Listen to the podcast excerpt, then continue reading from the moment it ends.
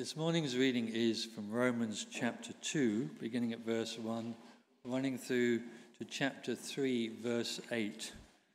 And can, it can be found on page 1129 of the Pew Bible.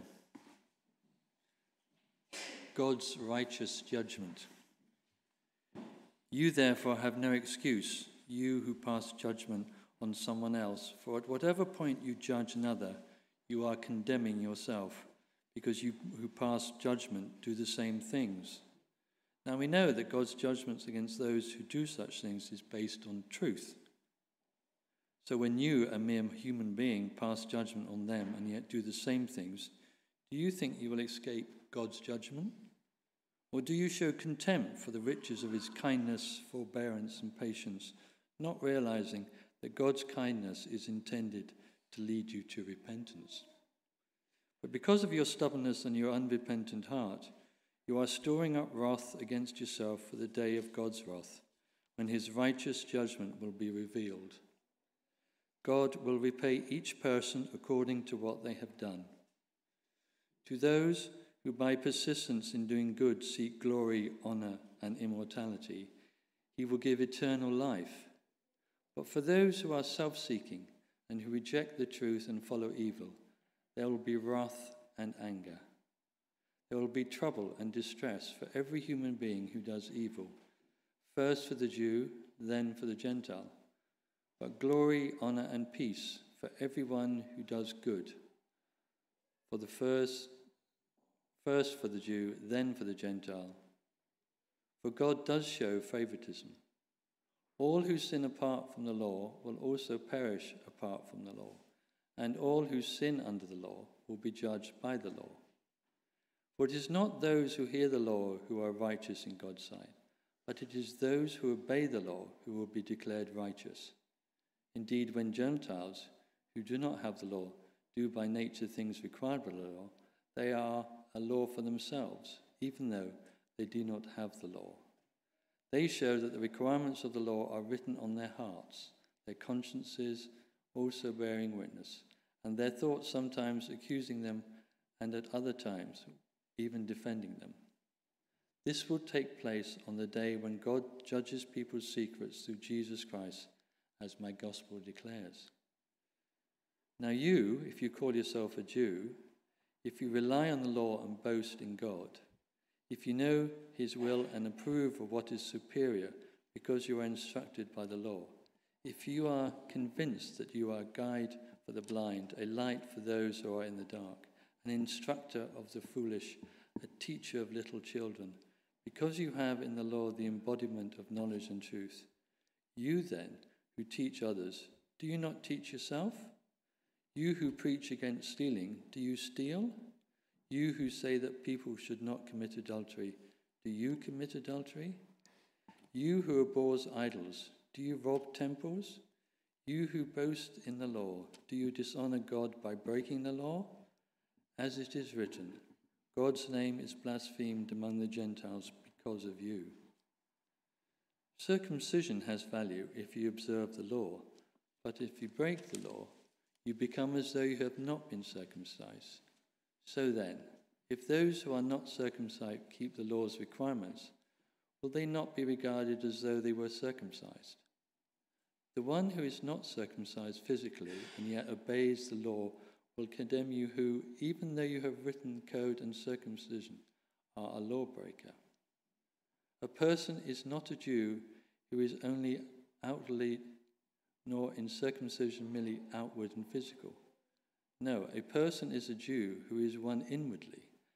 Circumcision is circumcision of the heart, by the Spirit, not by the written code. Such a person's praise is not from other people, but from God. What advantage then is there in being a Jew, or what value is there in circumcision? Much in every way. First of all, the Jews have been entrusted with the very words of God. What if some were unfaithful? Will their unfaithfulness nullify God's faithfulness? Not at all. Let God be true and every human being a liar, as it is written, so that you may be proved right when you speak and prevail when you judge. But if our unrighteousness brings out God's righteousness more clearly, what shall we say? That God is unjust in bringing his wrath on us? I am using a human argument. Certainly not. If that were so, how could judge, sorry, God judge the world? Someone might argue if my falsehood enhances God's truthfulness and so increases his glory, why am I still condemned as a sinner?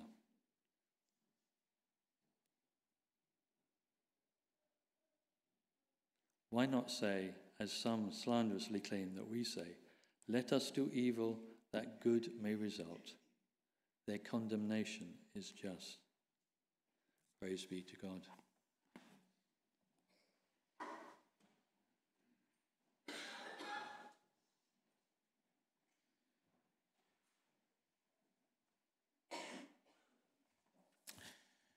Thank you so much, David, for that. Uh, friends, good morning. So, I was getting my name tag downstairs, and I said, Everyone knows me. Anyway, why should I get one? And uh, God bless her, the wee Naomi said, You got to get one because that is just the rule. so that's just the rule, and I got uh, my name tag. As you can see, I am Abi. Now, it's great to see all of you here uh, again, uh, whether you are joining us uh, um, for the first time or uh, you are rejoining us or you have uh, um, the privilege also of being here roughly every Sunday. Uh, I don't know when, whether you, you have noticed when you came in that there's a big banner outside on, on the wall where they say, Come and hear the good news. Come and hear the good news. Now, this morning, the thought I just, I'm praying that we can take home is this what is coming on the screen. The person next to you doesn't need the gospel or the good news more than you do. He or she needs it differently than you do. For we are all sinners who come short of the glory of God and are guilty before Him.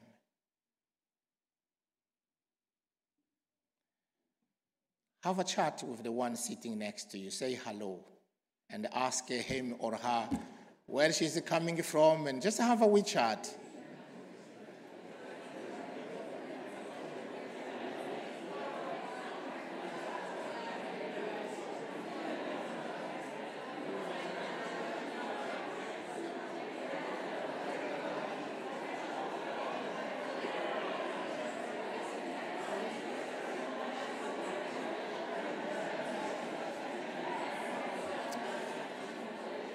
That's great.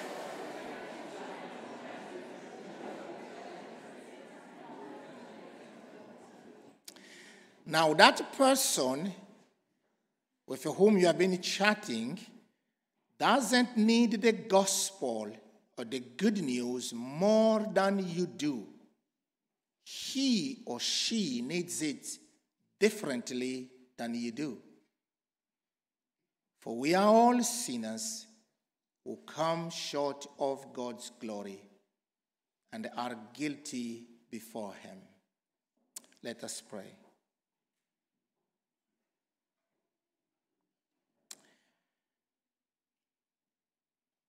Heavenly Father, we thank you for the privilege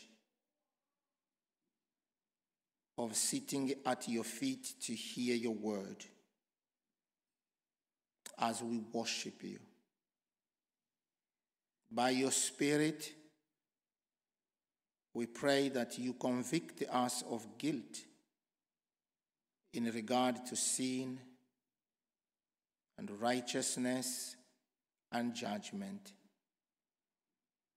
Help us by your Spirit to see our lost condition, how far down we have sunk, and feel the need of grace, salvation, forgiveness, restoration. All these blessings you offer so freely in your blessed, lifted up Son, King Jesus, who is alive and has the power to save us completely. For he came into the world to save sinners and is coming again soon to judge the living and the dead. Lord, as we listen to your word, make us weep and send us from here with greater joy because we have understood and responded to your word that has been sent and made known to us by the power of your Spirit, and that your Son, King Jesus, is glorified and highly lifted. So speak, O Lord. Your servants are listening. In Jesus' name we pray. Amen. Now, I said whether you are joining us for the first time or you have been coming here, we as a church has been looking at uh, the good news from the book of Romans. And this letter, the gospel or the good news, is set for for the understanding of the Christian community. The Christian community in Rome, like a church like us or people like us, but it was made up at least two kind of eh, two kind of people: the Gentiles and the Jews. God has used this book and the gospel that we found in it and still does even today, in whole or in part of this book, to lead thousands of sinners to salvation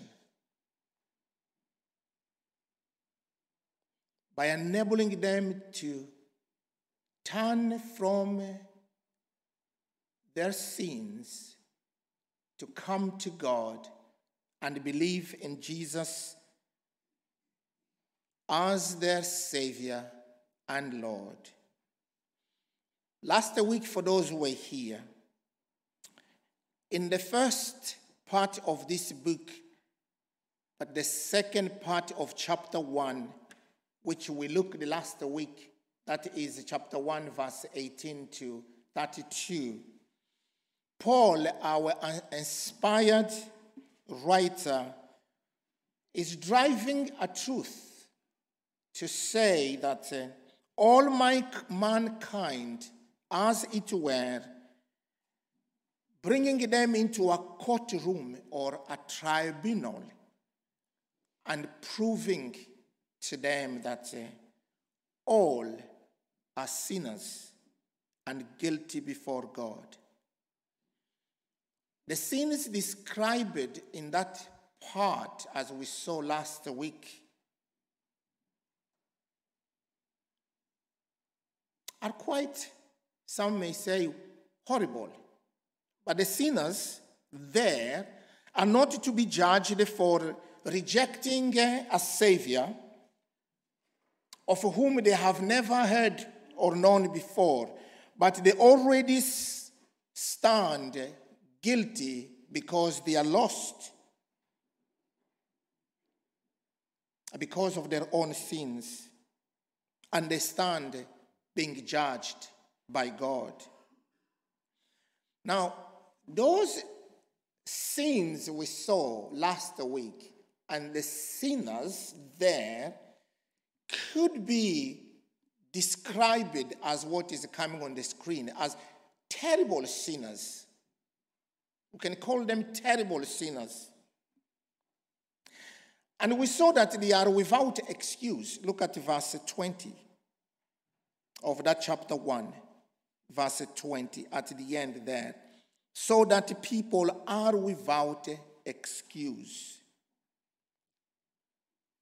Because they have been sinning against the light, against the Creator, and consequently, as we saw last week,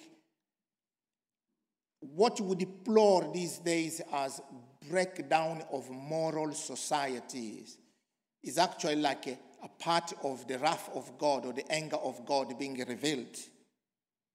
And they all stand in judgment. Now,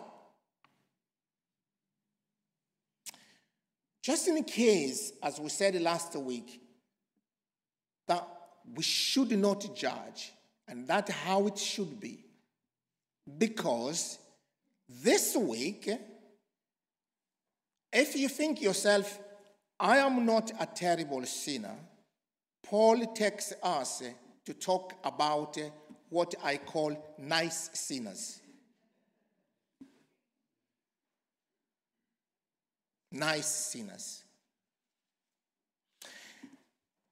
Come with me to Rome as the people gathered as they listened or they read the book or the letter of Romans, they begin chapter 1 and they come to chapter 1, verse 18, and they begin to read, and they come to verse 26 and, and all the way to verse 32, and all these scenes.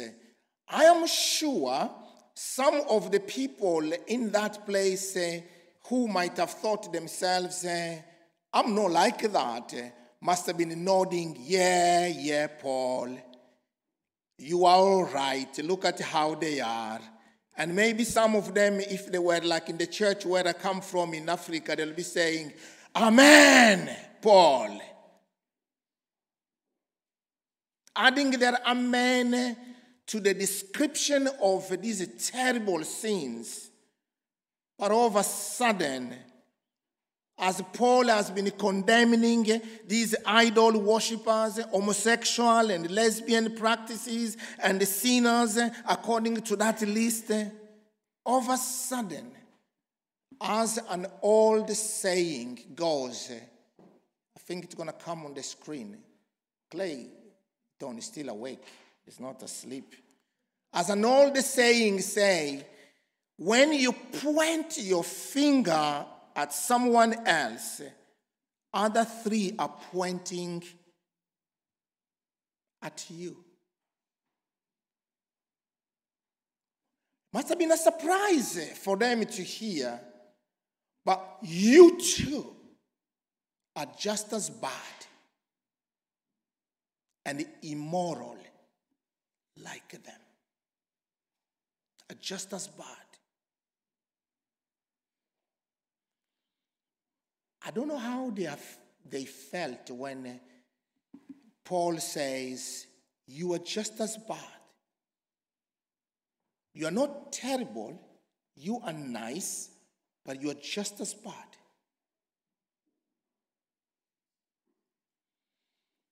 Is putting them on the same level or in the same boat in the eyes of God, as far as sin is concerned and the need of salvation, they are all on the same footing.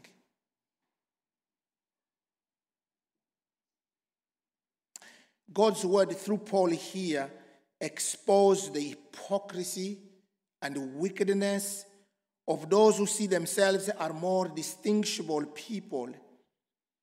As they condemn others, God, through Paul, looks at them and says,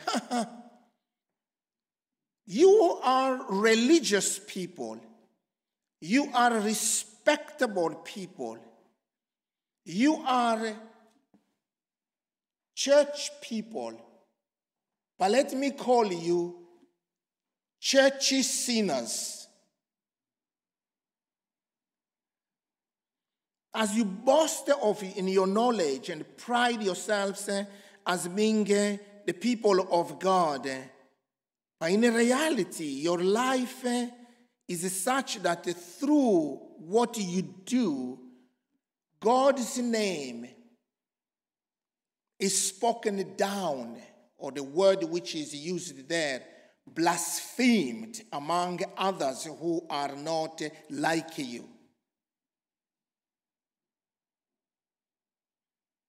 In other words, Paul is driving a truth here. That if you think these Gentiles, they are terrible sinners, you two Jews are, um, yes, God's people, you have the knowledge, but you are just the nice sinners. You are respectable sinners. And you all, eh, consequently, can never, never hope to attain salvation on the ground of any other of your claim. All of you need eh, the Savior. In my note here, I put something which goes like this Yes, we need to speak out against the sin, deplore the breakdown of this moral standard in our society but we must do so in a spirit of humility, for often the sins we see clearly in others are the ones that have taken root in ourselves. I don't want to go into all the details in this passage, but there is something also going on here. Paul is using the you, which is singular. All those scholars they can go and venture to find what, why is he using that. But there's something here. In other words, is driving also the truth uh, to show the intensity, making it more personal and uh, but, at the same time universal, but more personal, but also to say to anyone who might say, I am exempt from this, and draw that person in. In other words, you too, I too.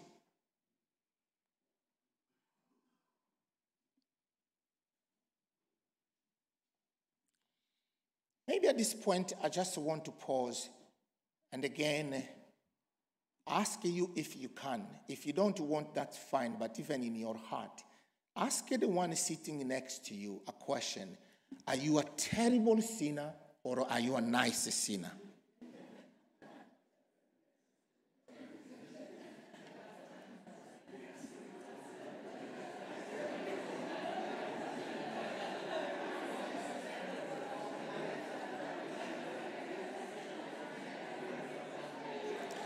Now, now, now, now, now.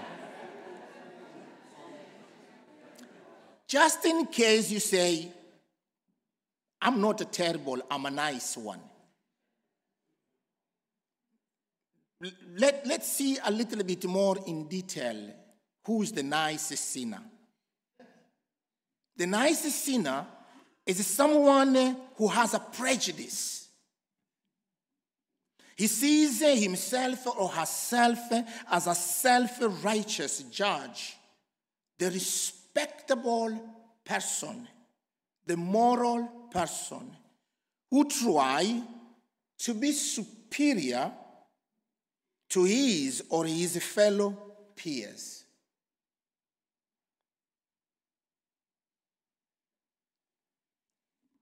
Now,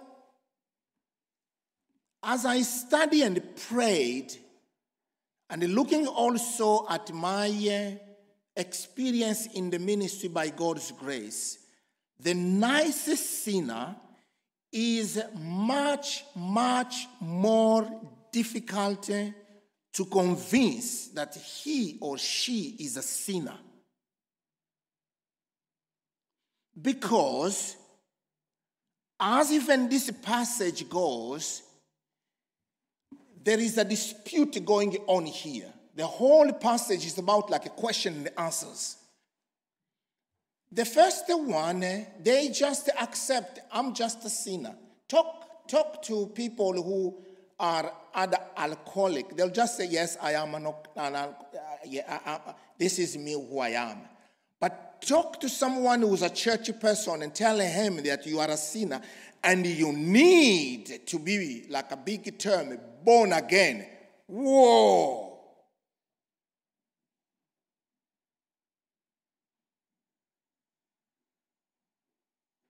By the way, there are plenty nice people out there, maybe not in the church, but there are nice people here.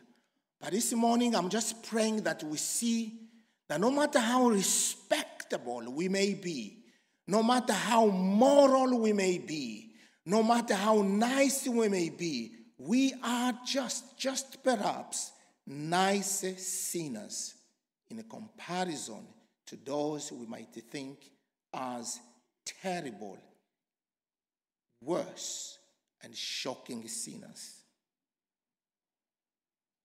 The nice sinner esteems himself or herself better than the others, particularly when he or she looks at others and say something like, uh, huh, I am not like them. Look at what they do. Look at their drinking. Look at their drugs problem. Look at their immorality. Look at their corruption. Look at their dishonesty. I am not like that, so I am all right. In fact, I am more righteous. And we take this from the Bible. There is a story told by Jesus, a parable um, about a Pharisee who stood in the temple and prayed and said, God, I thank you that I am not like other people evildoers, robbers, adulterers, or even uh, the tax collector. I twice, I fasted twice, and I give a tenth or a tithe of all that I earn. In other words, I'm all right. Friends, if we are honest, maybe there is just a some little Pharisees in each one of us.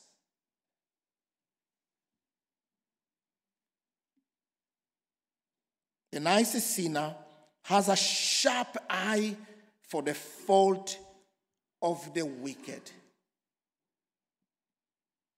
Like when Luther say, the unrighteous look for good in themselves and evil in others and the righteous are eager to see good in others and overlook their own.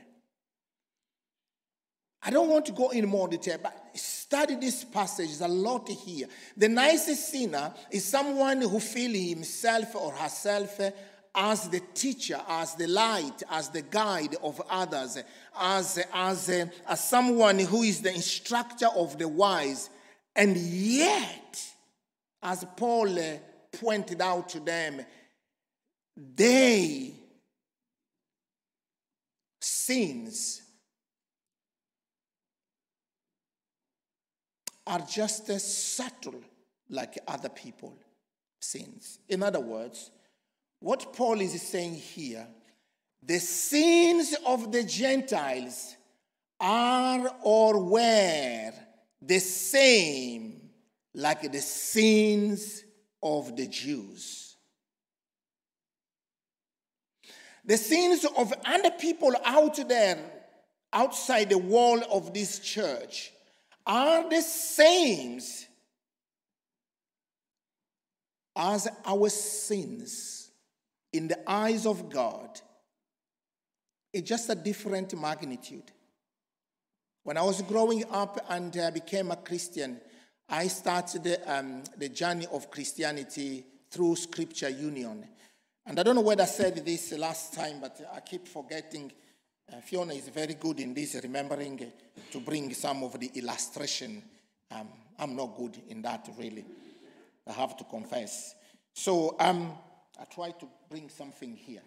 Uh, w- what I was told if you take a big stone, now this is the Bible, it's not the stone. If you take a big stone and you take a small stone, throw them into the water, they will all reach the bottom, but just on a different speed. So the big sinner you may think and the small one are just a sin before God. And are just condemned before God. And the R, the nicest sinner, is also without excuse. Look at chapter 1 or chapter 2, verse 1, which David read. It's the same. Just like the terrible sinner is without excuse, the nice sinner is without excuse. They all are facing the same issue.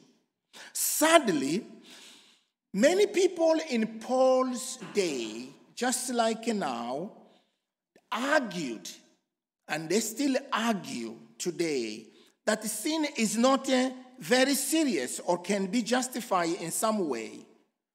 Because they adopt a stance which say, God is so loving and he won't judge a sin or would never take an action against sin. Or they just say, sin isn't bad, they say, because in fact, don't you see we need to just stay in touch with the culture around us? In other words, they argue God has no right to interfere in what we consider to be our world. But if that is our attitude, that God is not to interfere in our world. And sin isn't bad. Friends, we should never, never take the grace of God for granted. Because God surely will never overlook at sin.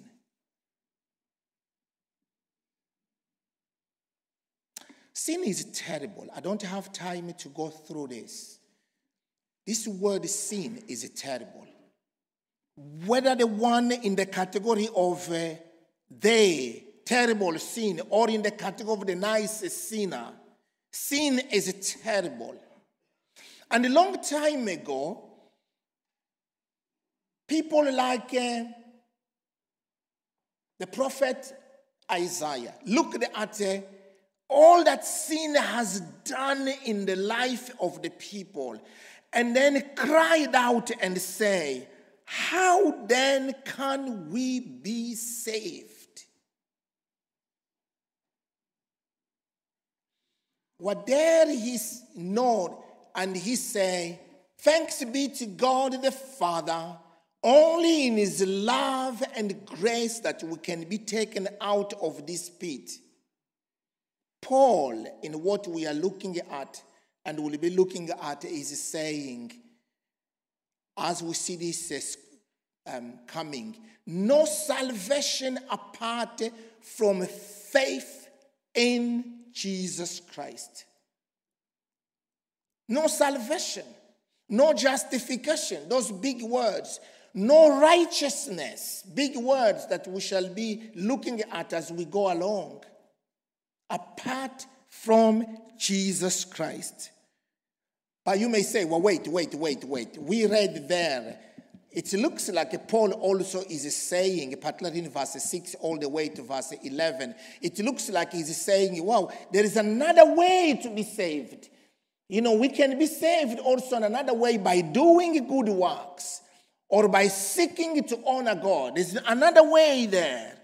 And again, I don't want to go into details, but Paul, what is saying is not that anyone can be saved by good works, because if that is the case there, then uh, it's contradictory to all that comes later, particularly in chapter 3, verse 18 to 19 and 20, where it is saying, actually, no one does good things.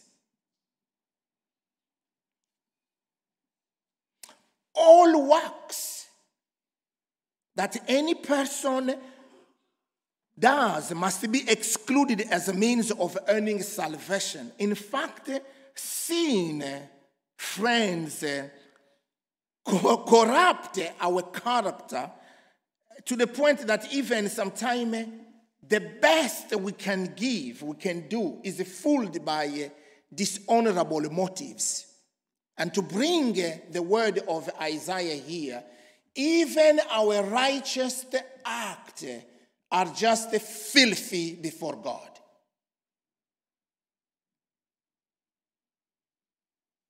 So, how can we save, be saved? Only through Jesus Christ.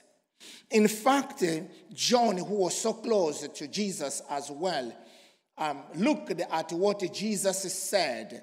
And Jesus one day was approached by the people, and uh, this is what they asked, as I think it comes. What must we do to do the work God requires? And then Jesus answered, The work of God is this to believe in the one, Jesus Christ, He has sent. In other words, friends, the first and most important good work that anyone can do is to believe in Jesus Christ. Now, for those who are young here, forgive me this. But the older one, they need some time to be reminded. You know, when I go to care home, I just like telling them the story, and they like uh, hearing, you know, those uh, songs that they knew before. But you know, friends, one day you're going to be older, you're going to remember these things. And so, um, the older people here, they remember some of their favorite hymns, like the hymns from uh, uh Mr. Sankey, who was a I think his, his picture coming, you know, this Sankey was an evangelist. And uh, he, he drives the truth home when, when he, he was asked, What must I do to be saved? And he said, If you ask what you must do to be saved, here is the answer as all this, I mean, it's so, so small there, but you can see nothing, either great or small, nothing sinner. No, Jesus died and did it all long, long ago.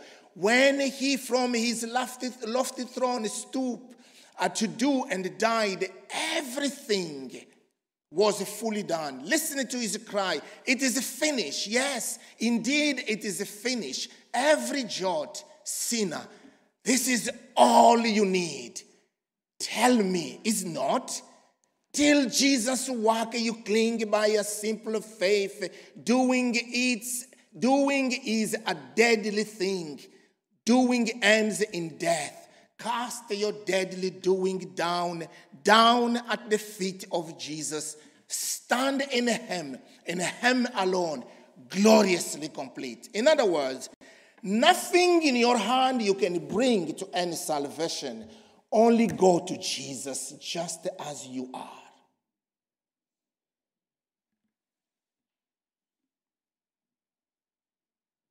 In other words, you can admit by saying, as a sinner, whether I see myself as a terrible sinner or as a nice sinner, I can do one thing I cannot do one thing to merit the divine favor. Even my prayers, my tears, my charity, my religiousness, all count for nothing so far as earning salvation is concerned. I am lost, I need a savior. I am sick, I need a physician or a doctor. I am bankrupt, I need a redeemer. I am dead and need him who is the resurrection and the life. All I need, I find it in Christ. for whom I count all else but rubbish. And when I'm saved, then I am expected, not by my strength, but by the power that God gives in me to produce the fruit of salvation, the good works that God has already prepared. let me come very soon to the end. What Paul here is saying, as you look at yourself as a nice sinner, I just want you to have a faith in Jesus. But what is complicated in the whole of the passage we read, the word faith is not found. That's interesting. But what is at the center there, what, what is calling people, is this word which is coming on the screen. Is uh, it is calling everyone for repentance. Because both faith and repentance goes hand in hand. You cannot have faith without repentance. And repentance also is a part of uh, having faith. But what uh, Paul here is saying, this U turn, you are heading from that direction.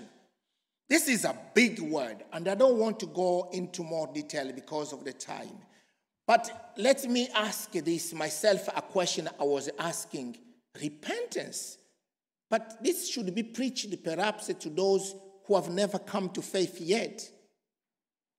Why, Paul, you are talking to Christians and you are telling them to repent? What is going on here? And I think the reason is that repentance is the lifelong process of the restoration of sinners so that uh, it is inex- inescapable, ongoing, and permanent necessity. And this takes me to uh, uh, uh, Luther. When our Lord, this is the first thesis, by the way, he nailed to try to bring um, people to talk about Christianity. When our Lord and Master Jesus said, Repent, he meant the entire life of believers should be one of repentance. Repentance, repentance. Friends, we, I need to repent. You need to repent. It's not for the people out there. Because many a time we are just like a prodigal sons and daughters. At one moment, eh, our desire has been, as we see on the screen, eh, the prodigal son saying, Give me, give me. Father, give me my share. And I take that. But after realizing where he has gone, things have become wrong. His plea, he's no longer give me, but his plea is becoming make me. And I want us to go from here to say, Lord, eh, you have given me so much, and I've wasted some of these. Now, would you make me? And this is where Paul is saying, look at that verse 4. And I want you to go home and really, really think of this verse 4.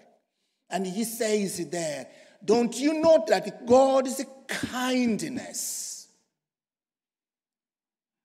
which is shown by his riches of goodness, as we sang, Goodness of God, keep chasing after me richness of God that is found not only in his goodness, but also in his forbearance, but also in his long suffering. In other words, the goodness.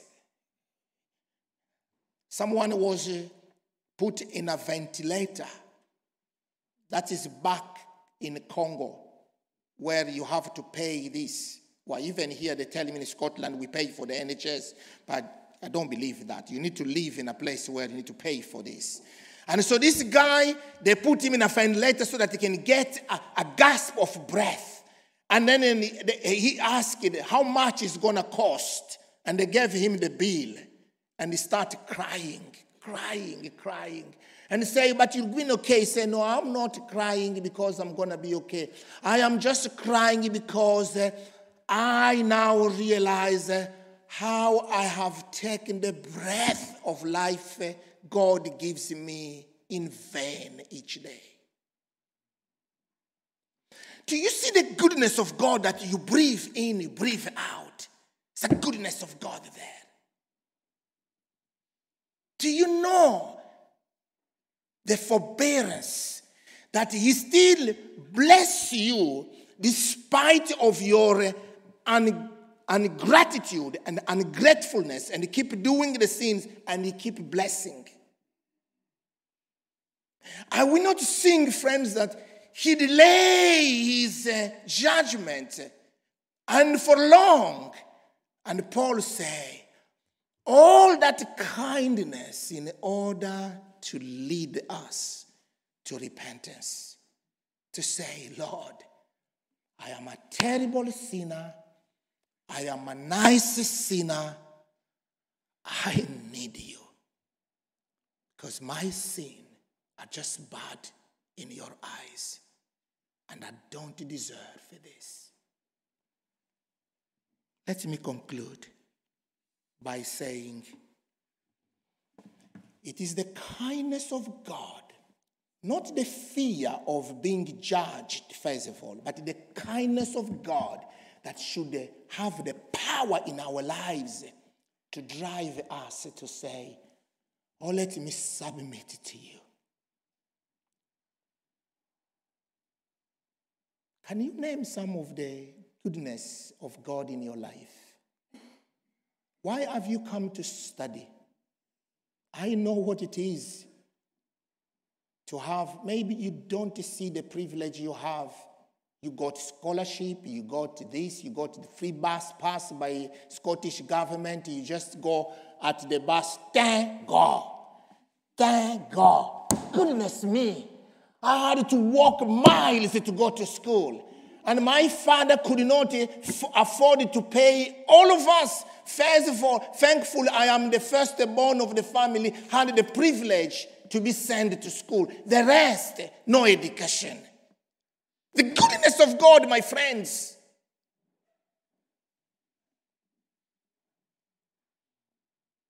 You're going to take tonight, this afternoon, a free meal? People who have cooked and had the thought to go to supermarket clutching their head would they like my food or not would you take that for granted am i standing here who am i those who were born before me or even the same day with me or even after me many have died. Why am i standing here? Do i deserve to be here?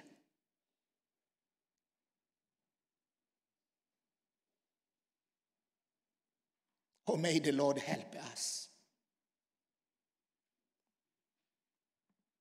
Now, let me close by saying we need all our lives to be aware of our sinfulness so that we may appreciate the grace of God that is available through Jesus Christ. And once we embrace Jesus Christ, we can stand and say, Not anything, not my, but only Christ in me. That's why Paul, at the almost towards the end of his life, had to say, This is a saying that is trustworthy. Christ came to the world to save sinners, of whom I am the worst. He did not say I was. I am the worst. Even in those moments towards the end of his life, he's still conscious of his sinfulness and saying, Oh, the grace of God that has come to me, and will not take that grace in vain. May the Lord help us to look at ourselves and say, if I'm not a terrible sinner, I am a sinner. But I am a sinner. And I need Jesus. I need His grace. I need His blood shed on the cross. I need His forgiveness. Oh, what a wonderful Savior. That when He forgive, He remembers no more. And we can stand faultless before the throne of God. Let us pray.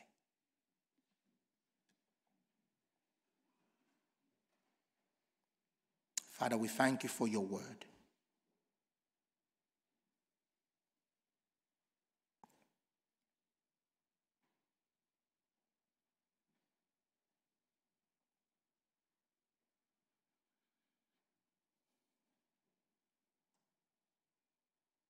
Would you bring me at your feet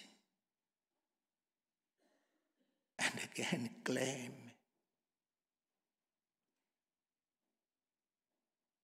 the righteousness that is found only in Jesus. Would you bring my brother and my sister here to that place of realizing all your kindness so that uh, we may be drawn to that place to say, We submit to you.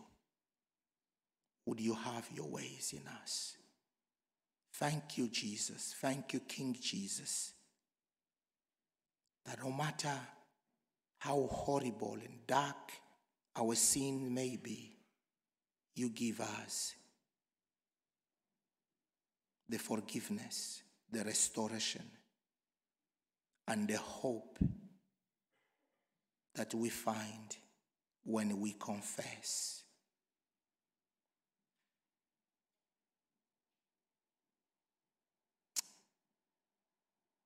What is it that sin perhaps uh, I don't want to confess? What is that sin perhaps we as a church don't want to confess? What is that sin that you are pointing to us? Oh Lord, do not let us go on and on until we have sought out the matter with you. We thank you that you love us. And that's why you're bringing this truth home. To you, we give the glory, we give the honor. Amen.